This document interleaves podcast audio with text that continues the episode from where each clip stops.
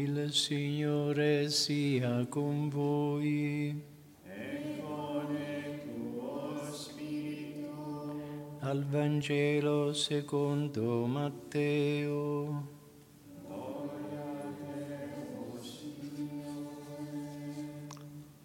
In quel tempo, mentre camminava lungo il mare di Galilea, Gesù vide due fratelli, Simone, chiamato Pietro, e Andrea, suo fratello, che gettavano le reti in mare. Erano infatti pescatori. E disse loro, venite dietro a me, vi farò pescatori di uomini. Ed essi subito lasciarono le reti e lo seguirono. Andando oltre vide altri due fratelli, Giacomo figlio di Zebedeo e Giovanni suo fratello, che nella barca, insieme a Zebedeo loro padre, riparavano le reti e li chiamò. Ed essi subito lasciarono la barca e il loro padre e lo seguirono. Parola del Signore.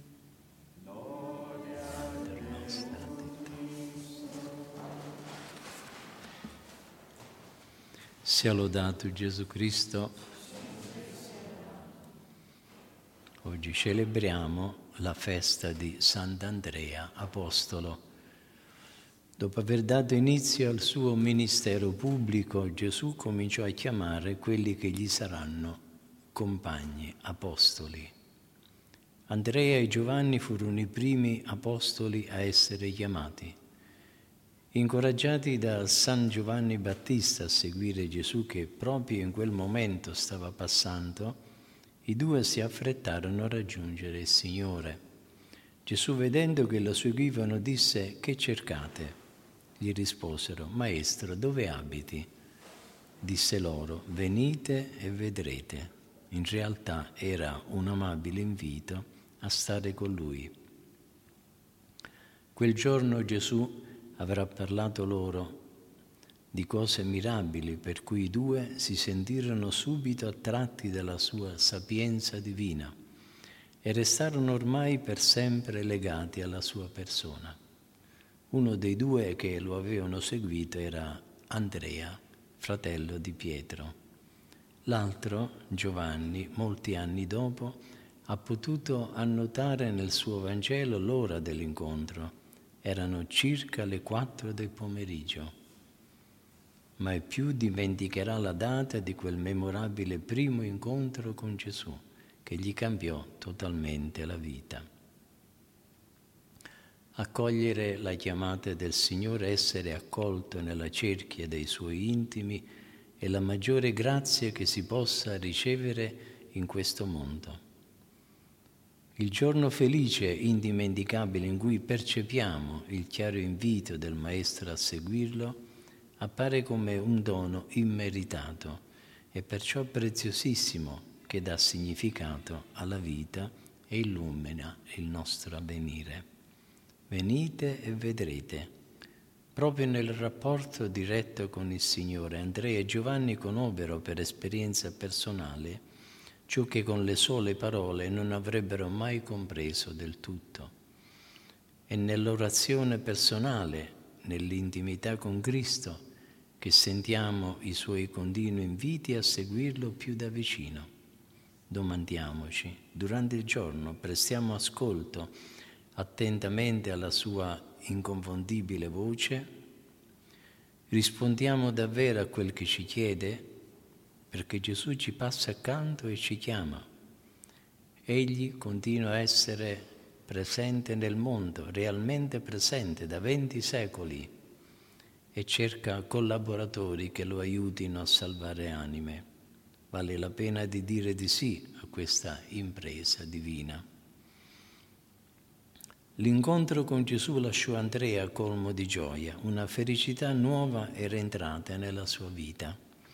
Sembra quasi che non possa trattenere tanta felicità e che era necessario comunicarla subito agli altri. Il primo che incontrò fu suo fratello Pietro, al quale riferì con entusiasmo della sua scoperta. Abbiamo trovato il Messia, gli dice con tono tipico di chi è convinto, ottenendo da Pietro di seguirlo e lo condusse da Gesù.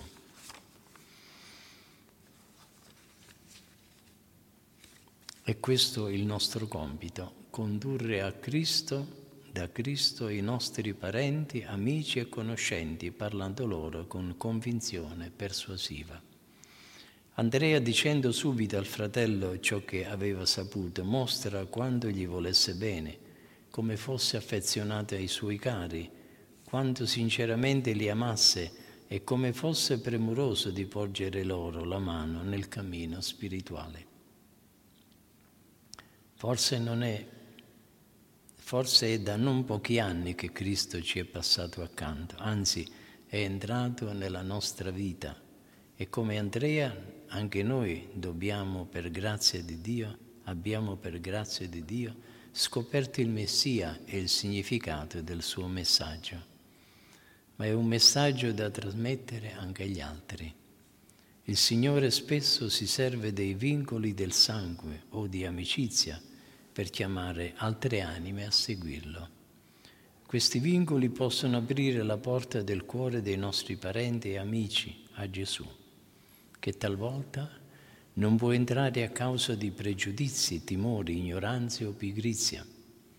L'amicizia con la grazia di Dio può essere il canale naturale per un apostolato veramente profondo.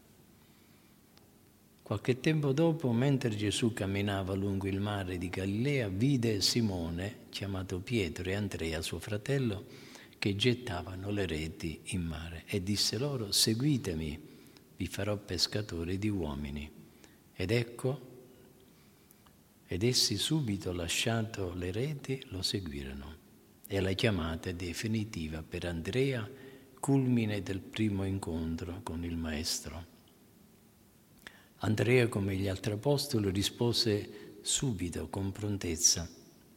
San Gregorio Magno, commentando la chiamata definitiva degli apostoli e la generosità con cui questi pescatori risposero, distaccandosi da tutto ciò che possedevano, insegna che davanti a Gesù che passa non possiamo riservarci nulla.